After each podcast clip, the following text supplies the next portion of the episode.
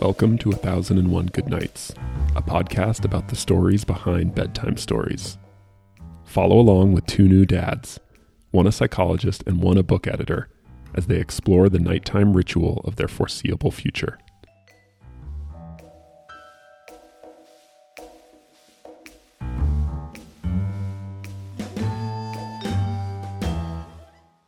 Hey, Ben.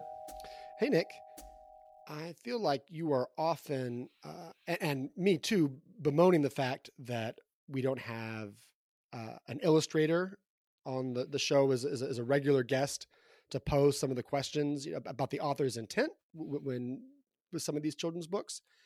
And it occurs to me that um, we might not have a, a uh, podcast guest, but the, the authors of the children's books have often provided sort of a an illustrator for us in the sense that a lot of the uh, characters in the children's books are artists themselves, and so we get to see what they do and how they think and how they make decisions on the pages, um, even if we're not, you know, being invited sort of backstage to to see an artist, you know, folding pages or you know drawing out sketches of caterpillars or anything like that.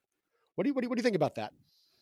Yeah, totally. That's uh, that's kind of deep. I'd never, I don't know if I'd ever thought about it like that, but um, but yeah, it is it is a interesting kind of recurring theme in a lot of um, e- even if like the character, the main character or the protagonist themselves isn't an artist explicitly, the idea of um, yeah, art, artistry and creativity and and having some sort of kind of artistic endeavor by one of the characters somewhere. Um, there's a lot of books yeah, where so, this comes so, up. So what's what's a good example to start with? You think? Um, so like an obvious one, uh, an episode we've done is um, the um, artist who painted the blue horse. Yeah.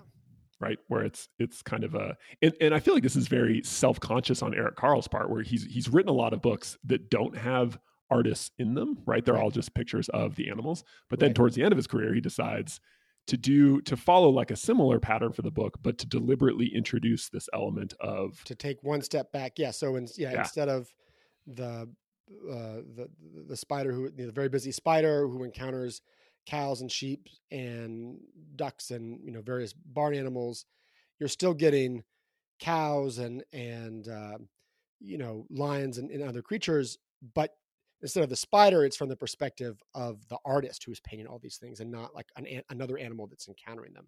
And what's interesting is that these are then not you know these are maybe more imaginative creatures you know it's a it's a, a, a pink rabbit or a purple fox or a, a polka dotted donkey um, or a oh yeah. titular blue horse. And so it's that maybe obviously scientific tangent I, am sure spiders eyes see think see things differently actually from our eyes. Those are the comp- i don't know they have eight eye, what's but but artists maybe they have uh, either the license or the perspective you know to, to, to, to present the world to us in, in, a different way. And so that makes their encounters with with animals and creatures like especially interesting. I think that's one thing that maybe Eric Carle is is saying in in, in this uh, late late Carle bit of work.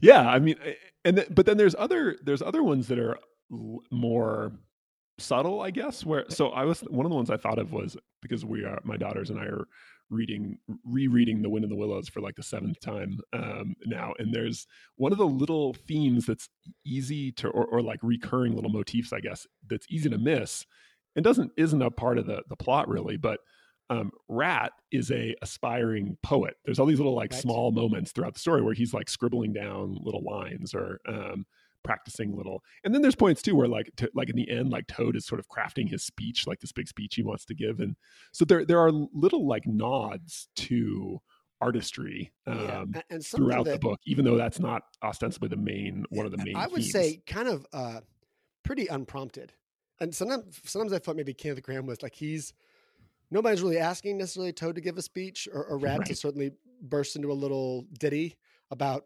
sculling on the river, but, but uh, and maybe Kenneth Grahame himself kind of felt like he's just waiting for somebody to ask him to do some of these things, and the opportunity has not arisen. So he's like, "Well, I guess I'll just shove some of this into a, a children's book about moles, so and weasels."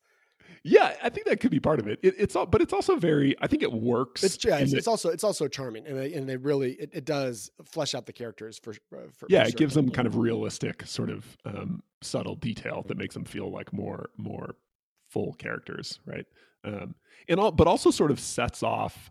Um, because I think Mole is sort of the um, the the character the reader is meant to identify with because he's a little bit more um, he's new to this whole world, right? That he he kind of dives into. Um, it, but he, he, and he he doesn't have any of that. But then you see a lot of these characters who do in their own way have these little kind of artistic um, quirks. So yeah, I don't know. It's just interesting that it, it it shows up in a variety of sometimes it's super explicit but then sometimes it's more subtle like this in the wind of the willows yeah and uh sometimes it's that it's a uh, like kind of an uh, a pastime, you know, that, that, that they do, but sometimes it's, it's a matter of survival. So, you know, in, in, in, uh, Harold and the Purple Crayon, a lot of times he, so he's drawing the world, whatever he draws sort of happens. So he can kind of create these things and he has to save himself from, from kind of the mess sometimes that his art gets himself into. So he'll, like he'll fall off a cliff and then he has to quickly draw himself a hot air balloon. And the same thing almost, you know, in Journey, which is a similar there's a similar magic writing utensil where you know they they fall out of flying machines and they have to make for themselves flying carpets or they have you know they have to they they have to uh it's not just you know how are we're going to pass the the time and and you know develop as characters it's like oh no how are we going to stop ourselves from being you know killed or like is that is that like, the yeah, distinction a little bit higher. Yeah and, and, that it's not it's not just art as in kind of like the fine arts but kind of art in the sense of like making stuff. Like one kind of unusual one that i book that i thought of was olivia. Oh, yeah. and in in olivia so some of it's just about um you know she's trying on lots of dresses and um you know, taking a nap and stuff like that.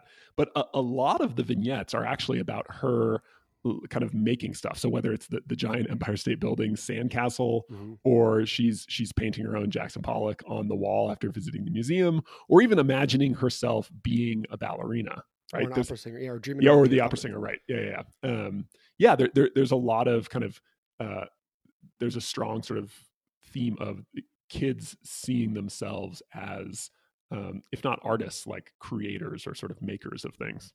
Yeah, but it's when you say like you you kind of make the uh, relation between the high art and kind of how they react. So Olivia, I mean, that's that's some pretty high art stuff. You know, the the the, the art museum and the yeah.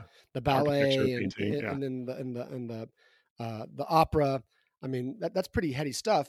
And one of the things that's so uh, so my my daughter's favorite part is definitely the Empire State Building when when, when she goes that that's got, that's got to be one of my top five. Yeah, that's pretty good. And that's we, she just says that all that she, but um, she's really struck by the the second thing is definitely that the picture of Olivia standing on stage.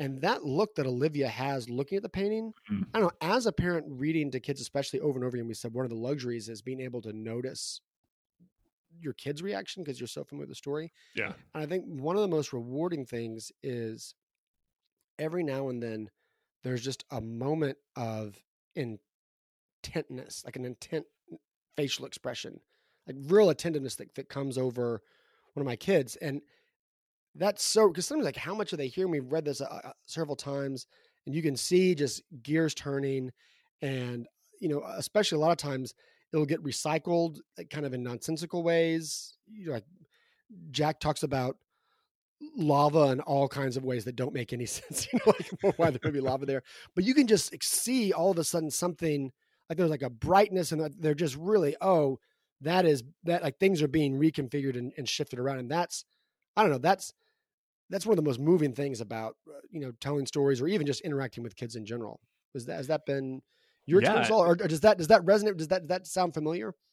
Well, I think that's a big, absolutely. Eh, but I think it's also a big um, piece of the rubric for when I internally assess, I guess, children's book quality and whether I, whether I really like something and whether something really speaks to me is really if it does what what all I, I would say good art, certainly great literature does, which is like invites you in um, and, and, like encourages you to sort of think and feel and, and see things differently. So it really it invites like active participation and kind of Right. discussion, right? And I think that's when I think about like sort of the broad sweep of a lot of the books we've done, most of the ones I really love in some way there's some kind of technique or way that they they go above and beyond to sort of invite kids in and to be more um, proactive right with with the story or the ideas or the characters or, or whatever it is And, and so you think that's more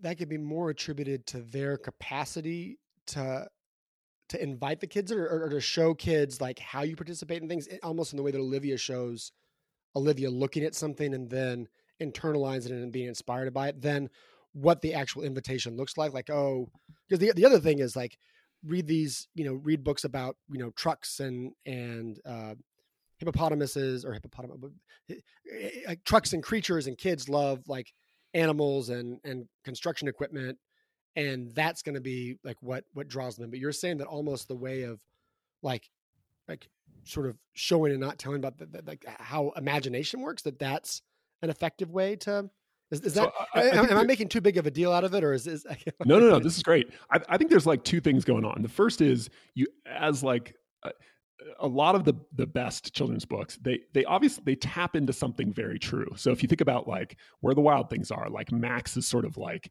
um, rebelliousness almost like meanness like that that sort of intense like angry energy. Or or olivia that that sort of like spunkiness right? It's he like captures that so well for for both kids and parents i think like are drawn to that. So that's like kind of the invite that like gets you in. It, something really resonates. But then but then usually there are specific uh, kind of like uh techniques or Yeah. or things in the book that then encourage like a deeper level of participation so so with olivia right there there's uh, several of these vignettes which model a, a little kid sort of um, going after higher pursuits, right? Really like contemplating or being intent about uh, about something much bigger than them, whether it's the really architecture a- of the ambitious yeah yeah yeah, exactly. And so that so I think it, it sort of works on on those those two different levels, right? Um, and I think that's like Journey would be another example, right? Where it's it's you, every kid can resonate with that. Like, mom, let's go do something. No, I'm too busy. Dad, let's go do something. No, I'm too busy. Sister, let's go do something. No, I'm too busy. Oh, I'm sad. I'm all alone. No one wants to play with me. And then they get drawn into this. So everyone relates to that. That sucks you in. But then the the sort of artifice of I'm going to use this kind of magical creativity to um, on my own like arrive at solutions to to big grand problems Yeah. right? I don't know That- sorry rant no no over. that that, that you, you drew me in. So, I that, that, that, that, that resonates with me no doubt. If you enjoyed this episode check out our other content at 1001goodnights.com and help us out with a rating on your podcast platform of choice